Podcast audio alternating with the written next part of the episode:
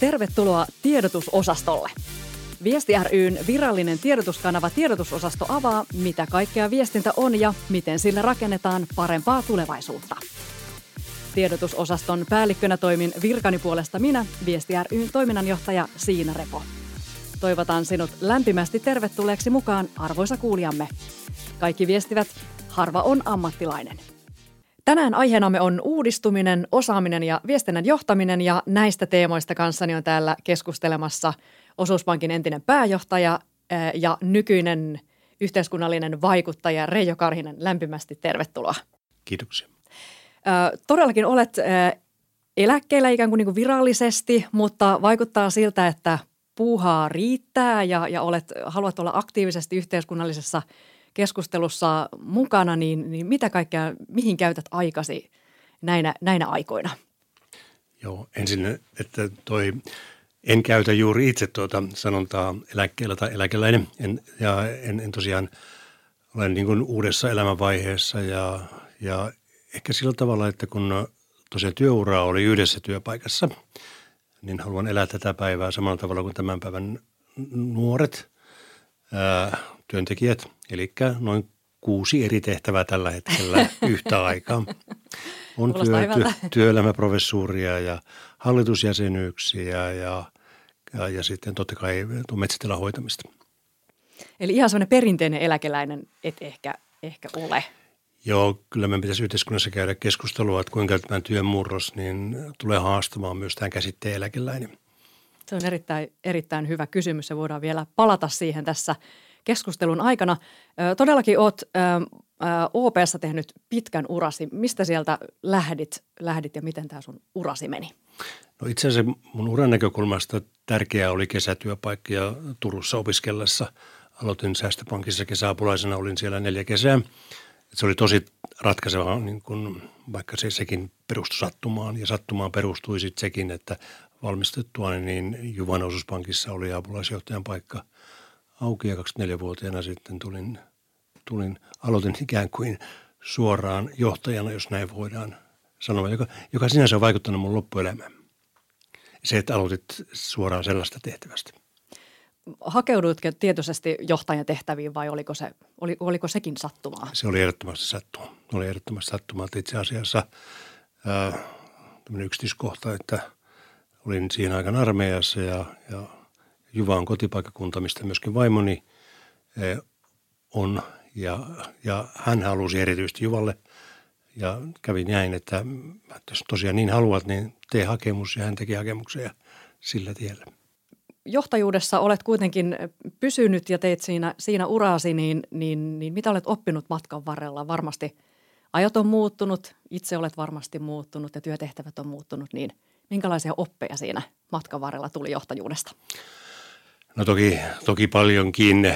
No ehkä ensimmäisenä melkein sanon, että johtaminenhan on viestintää ja, ja johtajan kyky viestiä ratkaisee tosi tosi paljon ja sillä sinä rakennat ää, luottamusta.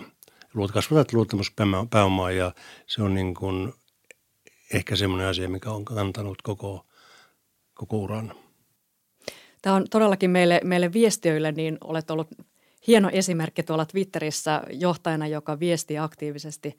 Se on ollut todellakin yksi syy, miksi olet täällä, niin tosi kiinnostava kuulla ajatuksiasi tästä viestinnän ja, ja johtamisen linkittymisestä. Ja olet viitannut tähän luottamuspääomaan, eli viestinnällä ja aktiivisella viestinnällä nimenomaan niin rakennetaan sitä luottamusta ja, ja luottamuspääomaa. Kyllä, se on niin kuin sen keskeinen, keskeinen, aivan keskeinen elementti. Ja ilmeisesti nimenomaan se, että tehdään jo vähän etukäteisesti, että kun maailma muuttuu ja, ja tulee muutoksia organisaatioon, niin, niin äh, kannattaa viestiä vähän etukäteen, eikä sitten viime tingassa sitten äh, tuota, vasta aktivoitua ja, ja, ja niin kuin alkaa puhua henkilöstölle ja, ja sidosryhmille.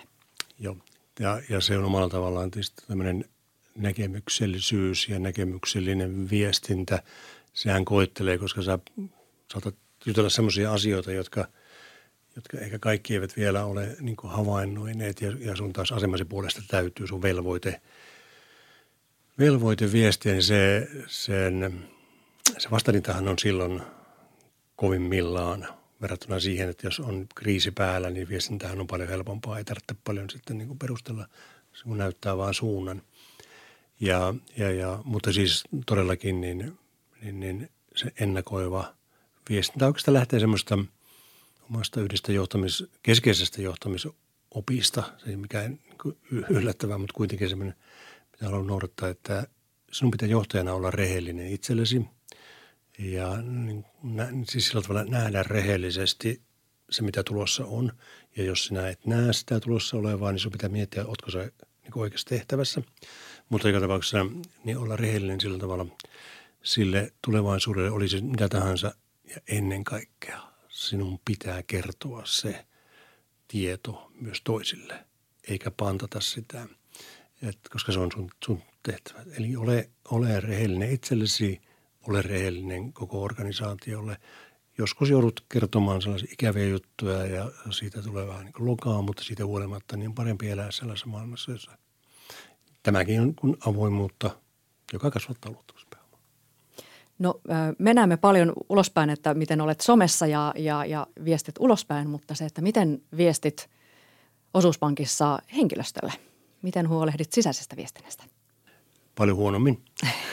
ja e, osin ehkä se on vaikuttanut minun sillä, sillä tavalla, että, että mä en välttämättä näe enää sellaista isoa eroa ulkoisen ja sisäisen viestinnän välillä, että kyllä varmasti siis pääjohtajakaudella kaikki twiitit ja tämä viestintä, tämä oli, oli samalla koko henkilöstölle. Mutta että kyllä toki toki siis en ollut niin kuin sisäisessä intrassa, en ollut yhtä aktiivinen kuin, kuin Twitterissä, mutta totta kai kaikki se perinteinen viestintä oli, oli, oli tärkeää ja, ja, ja, sitten on, oma hankaluutensa on siinä, että kun kysymys tosiaan siitä, että mihinkä johtaja aikansa käyttää, käyttääkö se ää, niin kuin näiden uudistumisen – niihin perusteluihin, jonka äkkiä siis niin kuin tehtävän puolesta ajautuu ja kuinka paljon sä käytät siihen aikaa, kuinka paljon sinä puhut sitä uudistumisen tarpeesta ja kuinka paljon sinä puhut tästä tämän päivän liiketoiminnasta. Ja kun kuitenkin valtaosa henkilöstöstähän on siinä tämän päivän liiketoiminnassa, siinä tulee se haaste, että nämä perusliiketoiminnassa olevat voivat hyvinkin kokea monta kertaa sen, että ei, toi puhuu koko ajan tästä uudistumisesta eikä, kiinnitä, eikä puhu meille, meistä. Ja, ja joskus sanonut, että kun siitä, jos haluaa niin uudistua, niin se noin keskimäärin 50 kertaa enemmän pitää puhua siitä kuin tästä päivästä. Mutta haaste tämäkin, kuinka sinä aikaasi alkoit. Mutta se, mistä todellakin niin, niin paljon puhut ää, näinä aikoina, niin on uudistuminen.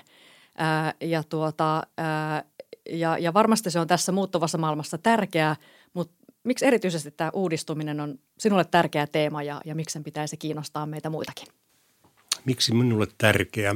Eikä, eikä juuri tähän viittasin äsken, kun tulin suoraan aikanaan aina sen niin johtajaksi ja olen koko elämäni tehnyt, ollut, ollut pääsääntöisesti kussakin organisaatiossa ykkösjohtajan asemassa.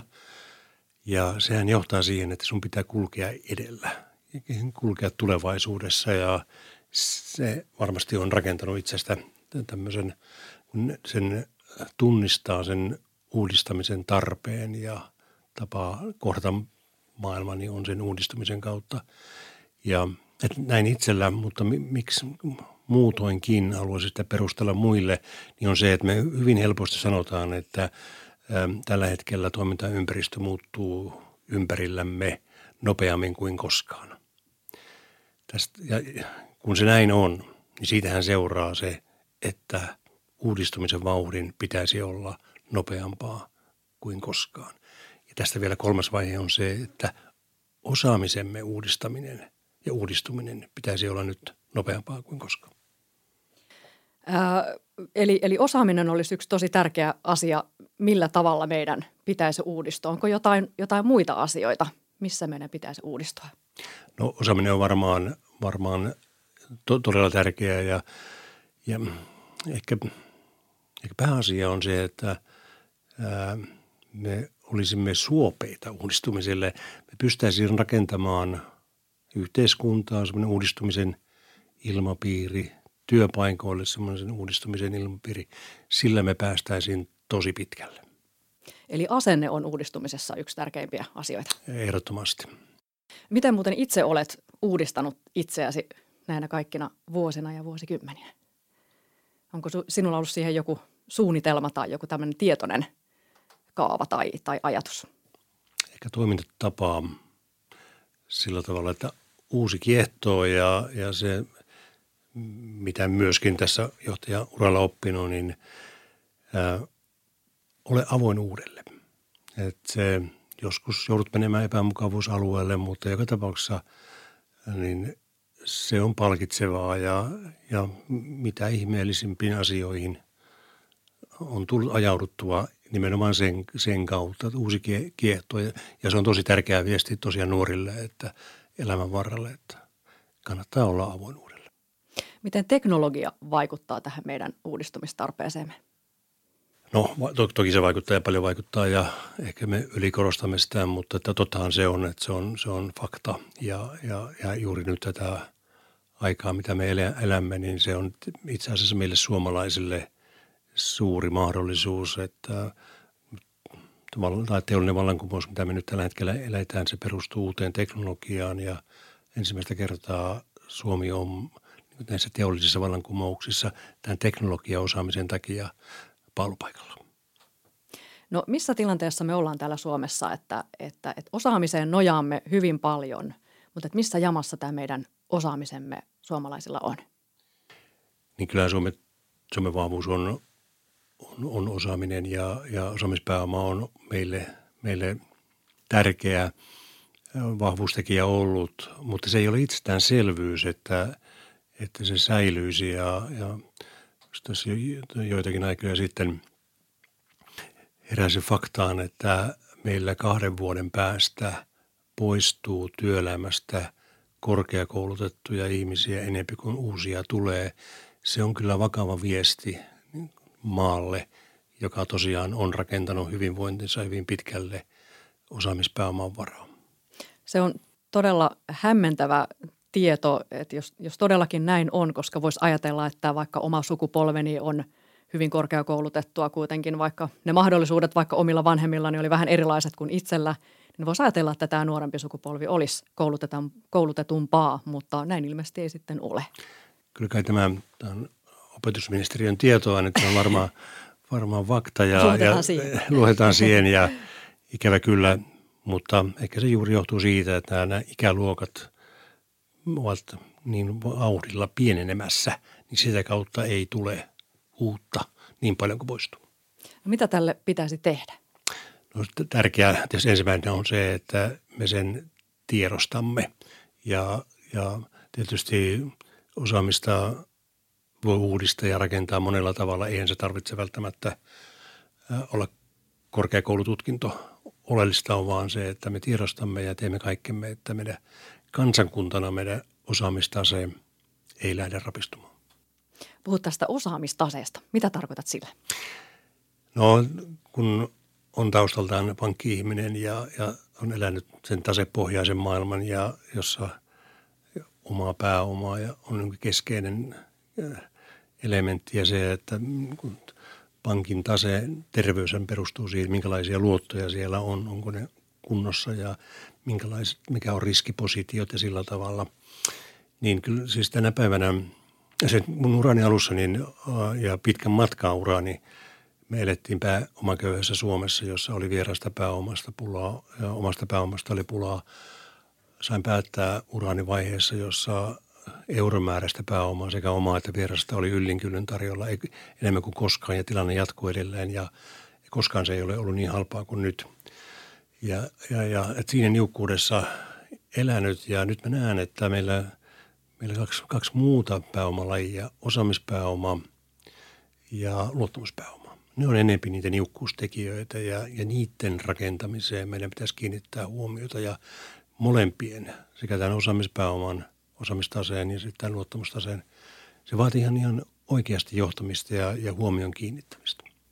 Millä käytännössä tätä, tätä osaamistasetta ja, ja pääomaa tässä, tässä rakennetaan, että riittääkö tai todellakin pitääkö meidän tehdä tutkintoja Ja varsinkin sitten, kun ollaan se yksi tutkinto tehty, niin vieläkö pitää uran jossain vaiheessa palata koulun penkille ja tehdä uusia tutkintoja vai, vai millä sitä sitten kartoitetaan? Joo, meidän ei pitäisi liiaksi mystifioida tätä jatkuvaa oppimista. Ja että se ei välttämättä tarvitse tuota, tosiaan istua kursseilla eikä, eikä suorittaa uusia tutkintoja. Tietysti on tärkeää, että on ne perustutkinnot on kunnossa, mutta itse ajattelen sillä tavalla, että oppia me voidaan niin kuin joka, joka hetki, tässäkin hetkessä varmaan molemmat me opitaan ja pitää olla vain avoin tosiaan uudelleen ja ottaa se asenne, että mä haluan oppia ja, ja, ja, ja on niin hyvä vaikka päivittäin kysyä itseltään, että opinko tänään jotakin uutta ja jos en oppinut, niin pitää pikkusen ihmetellä, että minkä takia, miksi mä en ajautunut semmoisiin tilanteisiin, missä voisi oppia. Mutta siis sanoisin mielellään jopa niin, että työpaikalla oppiminen on se niin tärkeintä ja jälleen kerran toistan varmaan jo kolmannen tai neljännen kerran, että kun on avoin uudelle, tarttuu tilaisuuksiin, haluaa nähdä kaikki työryhmät, projektit, kaikki tämän tyyppiset oppimisen keinona, niin näillä pääsee niin kuin tosi, tosi pitkälle. Ja varmasti sitä omaa, omaa CVtään ja, ja tota, tätä niin kuin pitkän aikavälin arviointia on varmaan hyvä tehdä myös, ei pelkästään päivittäin, mutta vaikka vuositasolla, että, että mitäs tänä vuonna on tullut tehtyä ja, ja viekö tämä eteenpäin vai, vai pysynkö paikallani? Joo, hienoa, kun otit esille tämmöisen näkökulman. Tämä nyt kanssa ollut yksi oppini nuorelle, että vähintään kerran vuodessa käykää läpi oma työmarkkina-arvo. Miten se on kehittynyt vaikka viimeisen vuoden aikana. Minusta se on niin kuin ehkä jopa kehityskeskustelua tärkeämpi, että, että sitä aktiivisesti seurataan ja siis niin kuin yksilöiden – kun yksilöiden työmarkkina-arvo kehittyy positiivisesti, niin siinähän kehittyy asianomaisen yrityksen niin se osaamistase ja sinne kehittyy koko yhteiskunnan. Ja ylipäänsä kun puhutaan osaamisen uudistamisesta, niin kyllähän keskeisintä on se, että yksilö itse näkee sen tarpeen, tiedostaa sen tarpeen ja, ja ne on niin erinomaisia tulevaisuuden työntekijöitä, sellaiset, jotka ovat oppimishaluisia, haluavat jatkuvasti oppia uutta. Ne on niin työnantajan näkökulmasta mielestäni aivan siis tosiaan semmoisia timantteja ja, ja todella parasta mahdollista, mitä, mitä, mitä yrityksiä ja yhteisöä voidaan työntekijäksi saada.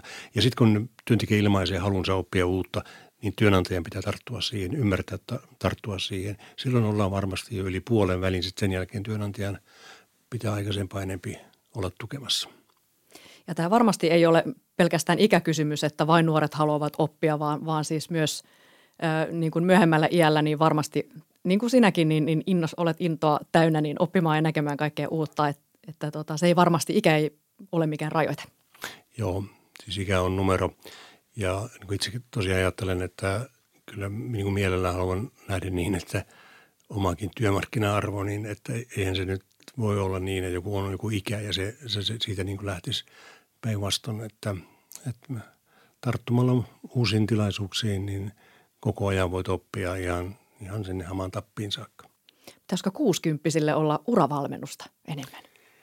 Hyvä kysymys ja, ja joo, nimenomaan ainakin enempi kuin mitään eläkkeelle jäämisvalmistelemasta. Se on, niin kuin, on ehdottomasti näin ja, ja, ja just se, että jos ajatellaan ää, nyt tätä eläkeikäkysymystä esimerkiksi, niin sehän periytyy jostakin – teolliselta ajalta tai ties mistä vanhasta maailmasta. Ja tietysti tärkeää on olemassa ja tärkeää on, että on, on niin tilaisuus siirtyä uuteen elämänvaiheeseen ja just niin kuin tuossa alussa totesin, niin, niin kuin saada lisää vapautta, joka, joka, joka siis niin varmasti on, on hyväksi niin kuin tässä iässä.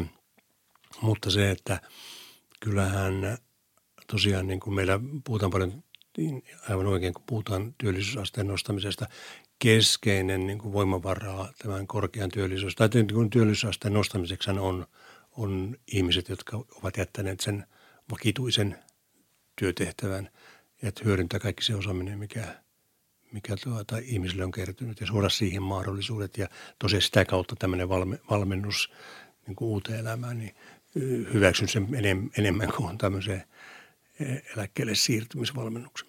No sitten Miten, miten sitten yrityksissä tällä hetkellä suhtaudutaan tähän työntekijöiden kouluttamiseen, että tuli vastaan tämmöinen Eurofoundin tilasto ja siinä sanottiin, että suomalaiset työnantajat on Euroopan parhaimpia ja aktiivisimpia kouluttajia työntekijöilleen. Että mikään muu EU-maa ei näin paljon koulutusta työnantajan piikkiin tarjoa, mutta, että, mutta riittääkö tämä? Se on hyvä näin, että meillä on tämmöinen vahvuus ja ehkä että Suome, Suomessa tämä osaaminen on vahvuus. Hyvinvoinnin rakentamisessa varmaan perustuu tuohon hyvin paljon tuohon asenteeseen ja, ja tästä pitää pitää huoli, että me säilymme ykkössijoilla tässä näin ja, ja kyllä varmasti tulevaisuudessa niin tarvitaan itse asiassa enempi. Kuten aikaisemmin sanoin, että keskeistä on se, että että työntekijällä on intoa, halua, valmiutta oppia uutta ja kykyä oppia uutta, joka on siis itse asiassa niin kuin tämän, tämän päivän huomisen työllä, työelämätaidosta tärkeintä, niin se, että yrityksillä sitten löytyy valmiutta tulla myöskin taloudellisesti vastaan. Mutta tärkeää on se, että tätäkään ei sitten liikaa byrokratisoitaisi. Eli se ehkä parhaimmillaan paljon puhuttu – paikallinen sopiminen olisi juuri näissä, kuinka yritykset voivat rakentaa omia toimintamalleja oman henkilöstönsä osaamisen kehittämiseen ja siihen kyllä kannattaa panostaa ja mä jotenkin aistin niin, että edelläkävijä yritykset Suomessa ovat jo tajunneet sen, että henkilöstöosaamisen kehittämiseen kannattaa panostaa ja se, se on niin kuin varmintaa ja rakentaa kilpailuetua. Ja todellakin kysymys ei tarvitse olla välttämättä pitkistä koulutuksista aina, vaan, vaan pieni, pienikin piipahdus oman toimiston ulkopuolella ja johonkin seminaariin osallistuminen tai siinä ihan arjen työssä niiden uusien tilanteiden niin vastaanottaminen ja, ja niistä oppiminen varmasti on niitä tärkeitä tekoja myös. Juuri näin ja ehkä meillä on asenteissa pikkusen opittavaa, tai siis no, mä sanon opittavaa, tarkennettavaa siinä, että itse oppinut tarkastelemaan kun on monia rekryhaastatteluja käynyt, niin se, että kuinka, kuinka monessa erilaisessa tehtävässä asianomainen henkilö on ollut. Ehkä tämän yksipuolisen oman uran vastapainoksi, niin, niin se, että sehän on mitä parhainta työssä oppimista, kun uskallat hypätä ihan uuteen maailmaan, kokea erilaisia työtehtäviä jopa eri toimialoilla – työnantajien pitäisi enemmän kannustaa tämän tyyppiseen kuin rajoittaa, joka lienee kuitenkin tällä hetkellä se, se pääsääntö. Yritykset myös nyt aika paljon puhuu tästä osaamisvajeesta ja että meillä ei ole riittävästi nyt osaavaa työvoimaa ja ei löydetä oikeita osaajia, niin, niin onko tämä nyt niin kuin enemmän yhteiskunnan vai, vai pitäisikö yritysten itse katsoa peiliin jollain lailla? Pitäisi, pitäisi katsoa, että onhan se jollakin tavalla – tässä ajassa vähän, vähän siis niin kuin, äh, en tiedä, hassua, mutta kuitenkin pysäyttää miettimään, että jos yritysjohtaja sanoo, että osaavasta, työvoima, osaavasta työvoimasta on pulaa, niin se, että kun se osaaminen on omalla tavallaan niin keskeinen resurssi ja, ja ihan yhtä lailla niin yritys tarvitsee monenlaista – niin kuin raaka-ainetta, rahoitusta ja kaikkea muuta, jotta se yritys toimii, niin minkä takia juuri se, se miksi voidaan niin kuin valittaa sitä, että osaavasta työvoimasta on pulat. Että kysymys siitä, että eikö, eikö sitä ole tullut hankittua varastoon, eikö ole nähty riittävän pitkälle tulevaisuuteen. Tässäkin meillä on yhteiskunnassa uuden oppimisen paikka – se on, se on tietysti maan tapa ja täysin ei pidä tuomita ketään, ketkä näin sanovat, mutta kuitenkin pitäisi nähdä se oma vastuu. Ei, ei välttämättä yhteiskunnalla ole sen parempaa tietoa siitä, minkälaista osaamista tulevaisuudessa tarvitaan. Se paras näkemys on ehdottomasti liiketoiminnassa, liike, lähellä liiketoimintaa. Ja sitten pitäisi vain pystyä kommunikoimaan yhteiskunnalle, minkälaista osaamista me huomenna tarvitaan. Ja jos on kommunikoitu ja sitten ei ole saatu, niin sitten se kääntyy yhteiskunnan viaksi. No tässä osaamisen hallinnassa ja, ja, ja tuota, löytämisessä ja, ja tarpeiden tunnistamisessa on varmasti tärkeä osa johtamisella. Ää, miten ihan yleisesti näet niin tulevaisuuden johtamistaidot? Ja johtaminen itsessäänkin on, on, on murroksessa, että kun maailma muuttuu, ei ole pelkästään siitä kysymys, vaan että johtaminen itsessään on murroksessa. Johtaminen reaaliaikaistuu. Ähm, edelleenkin mielestä arvopohjaisuus kasvaa, johtaminen demokratisoituu, siis organisaatiot madaltuvat, työntekijän ja johtajan asemat omalla tavallaan tosiaan tasavertaistuu, näkemyksellisyyden taito, kyky, se vaade kasvaa. Edelleen luottamuspääoma on semmoinen osaamisen ohella, mitä jo, jo, johtajalta vaaditaan paljon. Vaaditaan enemmän tunneälyä, ää, empatiaa, kaikkea tämän tyyppistä. Pääviestini on se, että johtaminen itsessään on, on isossa murroksessa ja se niin on tärkeä aistia. Missä tämmöisiä asioita voi oppia? Onko se vaan sitten työssä? Työssä. Kyllä, kyllä se näin on. Että mä itse ainakaan, niin mä en ole, en ole koskaan näihin minkä ismeihin – osannut niiden varaa rakentaa, vaan kyllä se on ihan, ihan tuota, tai itse asiassa mä niin sain johtamisen eh, mallin kotoa. Isä oli niin kuin esimerkillä johtamisen ihan huippu. Se oli valitettavasti vaan mä en silloin kymmenvuotiaana tai niillä main ymmärtänyt, että siitä on kysymys. Jälkeenpäin on selvinnyt, että hän antoi ymmärtää, mitä pitää tehdä. Mm-hmm. Mutta hienoa piilovaikuttamista.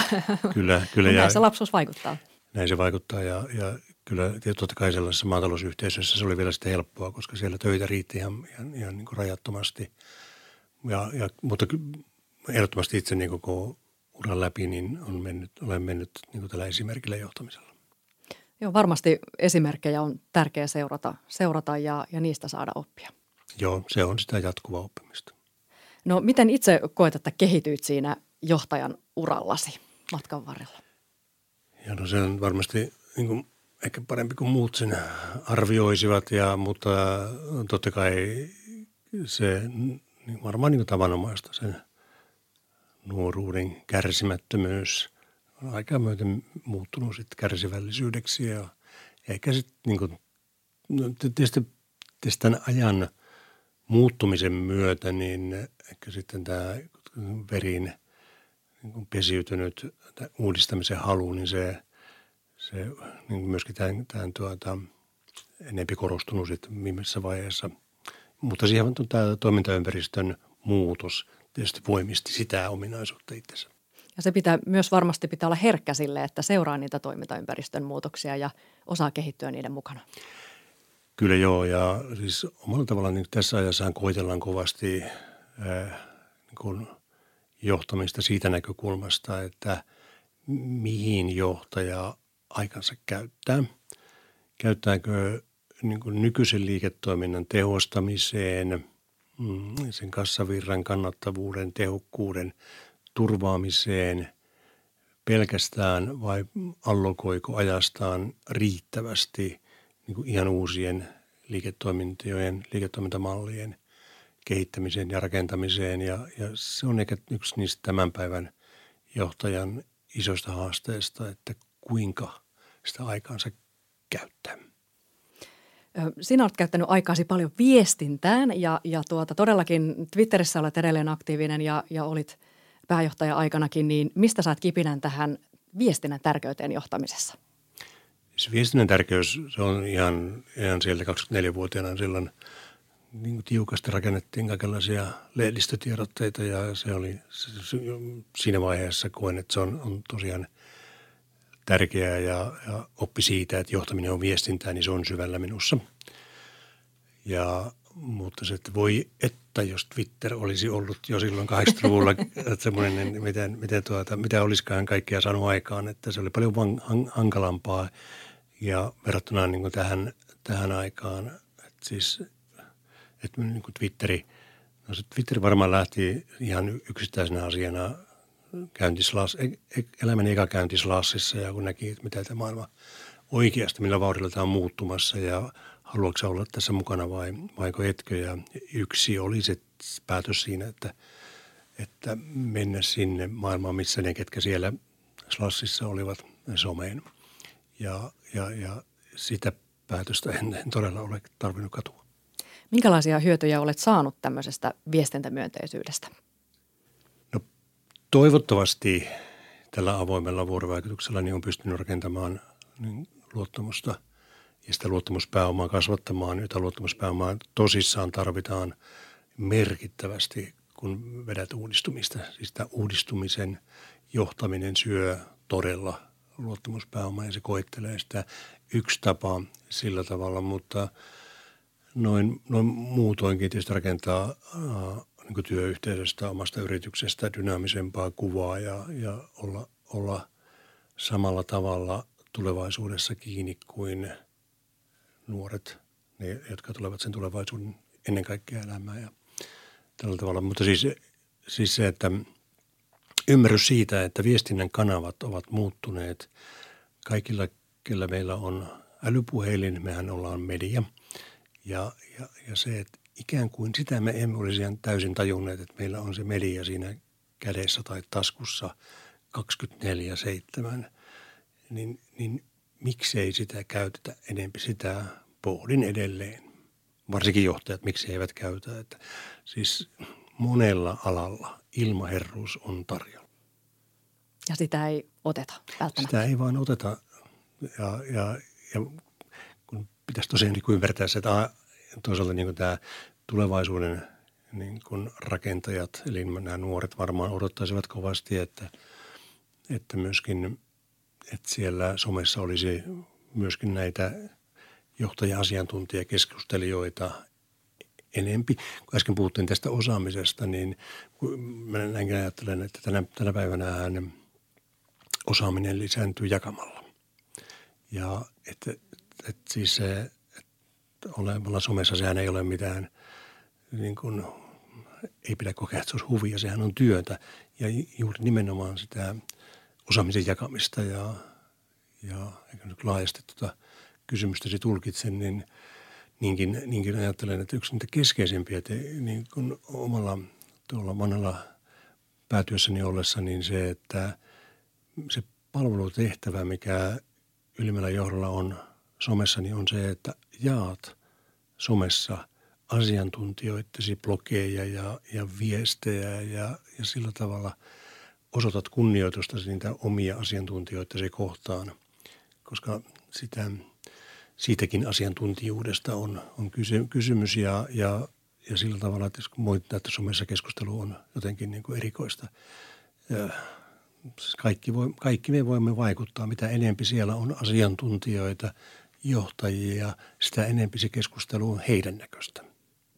Tämä on muuten mielenkiintoinen näkökulma, koska helposti käy niin, että, että asiantuntijat jakaa sen johtajan blogeja, jos hän sitten jotain kirjoittaa tai hänen ajatuksia tai, tai kannanottoja, mutta, mutta nimenomaan johtaja voi olla se, joka nostaa oman organisaationsa asiantuntijoita ja, ja sitä kautta myös organisaation uskottavuutta. Joo, siis, minusta niin niin suurta mielihyvää aina koen siitä, kun mä pystyn jakamaan jonkun organisaationi asiantuntijan asiantuntemusta sillä tavalla palvella häntä ja Joo, kyllähän se, ehkä joku sanoo, että se on niin siinä mielessä vaarallista, että se, jos sä jaat niitä, niin sitten joku saattaa ponkata tämmöisen asiantuntijan ja palkkaa sen, mutta jos me olla kiitollisia siitä, että, että sellainen asiantuntija organisaatiossa on ollut. Mm.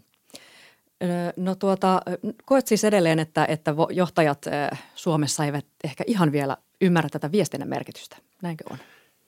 Kovin pidättyviä ollaan ja on monenlaisia syitä, mitä kerrotaan, aikapuloa ja, ja vähän, että koetaan pelottavana ja niin edelleen. Mutta kyllä siis todella se totuus ei ole mihinkään muuttunut, että johtaminen on viestintää ja 2020-luvulla viestinnän keinot ovat niin helppoja, ne välineet, ne kanavat, että se on niin rohkea päätös olla olematta mukana. Et siis niin kuin turhaa pidättyvyyttä ja, ja siihen ei, ei, ei sisälly mitään kummallisuutta, ei kun, ei kun mukaan vaan. Hmm. Tämä on erittäin hyvä vinkki. Ö, oletko saanut Twitterissä muuten minkälaista palautetta siitä, että olet siellä? Onko sitä kukaan ihmetellyt? On sitä saattanut joku ihmetellä, ja, ja, mutta tuossa lienee pääsääntö, pääsääntö niin, että – ne, jotka ovat samanhenkisiä, niin ovat antaneet paljon positiivista palautetta ja ne, jotka ovat erihenkisiä, niin he vaikenevat. Niin kuin yleensä just sama, sama joukko vaikenee niin kuin totaalisesti, mutta, mutta siis totta kai niin, niin olen paljon saanut kannustusta ja, ja jotenkin se on vaan niin, niin luonteva ja, ja se on, on, on tosiaan tätä päivää, se vie aikaa, se on vienyt aikaa aikana pääjohtaja-aikana ja se vie tänä päivänä aikaa, mutta että se on mitä, mitä keskeisintä niin kuin työn tekemistä ja olen mielelläni sanonut ja nimittänyt omaa Twitter-tiliäni niin ikkunaksi tulevaisuuteen. Hmm. Hieno ajatus. Minkälaisen roolin näet niin yleisesti viestinnällä tulevaisuudessa ja kun tässäkin ollaan puhuttu osaamisesta ja, ja itsensä kehittämisestä ja, ja tulevaisuuden työelämästä ja organisaatiosta, niin millainen rooli viestinnällä vielä on? Viestinnällä on kasvava rooli jälleen kerran, että monet viestintäkin on omalla tavallaan murroksessa, ketkä sitä viestintää tekevät. Siis todellakin se, se, se tosi vanha maailma, minkä tietysti nähnyt, että on erikseen viestintäosastot, on ulkoinen viestintä, on sisäinen viestintä ja on sitten kaiken maailman asiantuntijat siellä. Ja, ja, ja se oli aika, jolloin piti kovasti panostaa tähän. Ja nyt sitten kun kaikki me ollaan medioita, niin se pitää vain ymmärtää, että kaikki, kaikki me, kaikkien meidän pitää pystyä viestimään. Se on tärkeää elämäntaito, josta pitäisi entistä enemmän opettaa meille ihan – ihan sieltä päiväkorteista lähtien. Ja, mut, eli tällaisessa maailmassa, joka, jonka niin näkymä tulevaan on hämärä, me on vaikea nähdä, niin on siis tällaisessa ajassahan kasvaa vuorovaikutuksen tarve, sen viestimisen tarve. Me paljon pohditaan vaikka esimerkiksi, minkä takia tämmöinen populismi ja populistiset liikkeet niin kun yleistyvät ja yleistyvät ja niiden kannatus kasvaa. Me itse koen, että siinä on tietyn tyyppistä tyytymättömyyttä maailman menoon. Ei ymmärretä, minkä takia asiat muuttuvat niin nopeasti ja tavalla tai toisella – voisi summerata sen, että siinä omalla tavallaan on kyse niin kuin puutteellisesta vuorovaikutuksesta, puutteellisesta viestinnästä, puutteellisesta, puutteellisesta taustoituksesta, että jos meillä on niin kuin enempi, enempi sitä vuorovaikutteista keskustelua, eli viestintää, niin välttämättä niin paljon ei olisi tätä tyytymättömyyttä. Pankkimaailma veti, veti ja nyt olet todellakin saanut hieman laajennettua tätä vielä tätä skaalaa, niin, niin tuota, vieläkö kaipaat pankkimaailmaa vai onko nyt todellakin uuden aika? Nyt on ehdottomasti uuden aika. En, en, en pätkääkään kaipaa siihen maailmaan, että se, se lähes 40 vuotta tuli tehtyä sitä ja, ja, ja, ja tämä mitä, elämänvaihe, mitä mä nyt elän, niin mä mielellään sanon, että tämä on äh, niin kuin aikuisiän ehdottomasti parasta aikaa. Vapaus on, on se keskeinen syy, ehkä näin sanova, ja vapaus nimenomaan se, että äh, itse niin rakentaa kalenteri. Se on kohtuullisen täysi, mutta se tunne siitä, että se on itse rakennettu. Ja sitten se, että itse asiassa pystyy aika tavalla valikoimaan sitten vielä, tekee niitä juttuja, mistä tykkää. Mahtavaa. Jakso alkaa mennä kohti loppuaan, mutta pyysimme pienen kotitehtävän vielä, vielä jotta että muotoilisit tällaisen twiitin tästä jaksosta. Miten muotoilisit twiitin tästä, tästä jaksosta ja kiteyttäisit jakson sanoman?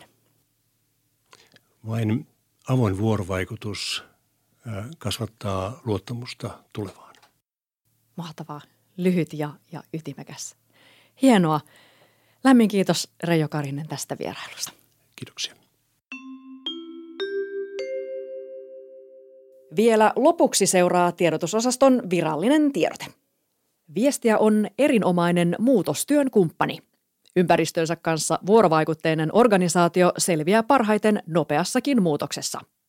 Kannattaa viestiä jatkuvasti aktiivisesti eikä aloittaa vasta keskellä muutostilannetta.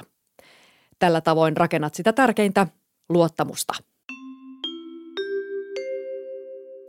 Tiedotusosasto kiittää sinua, arvoisa kuulijamme. Seuraa meitä Twitterissä Viesti ryn tilillä viestiry eli Viesti ry ja laita meille palautetta, kommentteja ja toiveita sähköpostilla osoitteeseen tiedotusosasto at viesti.fi. Kaikki viestivät, harva on ammattilainen.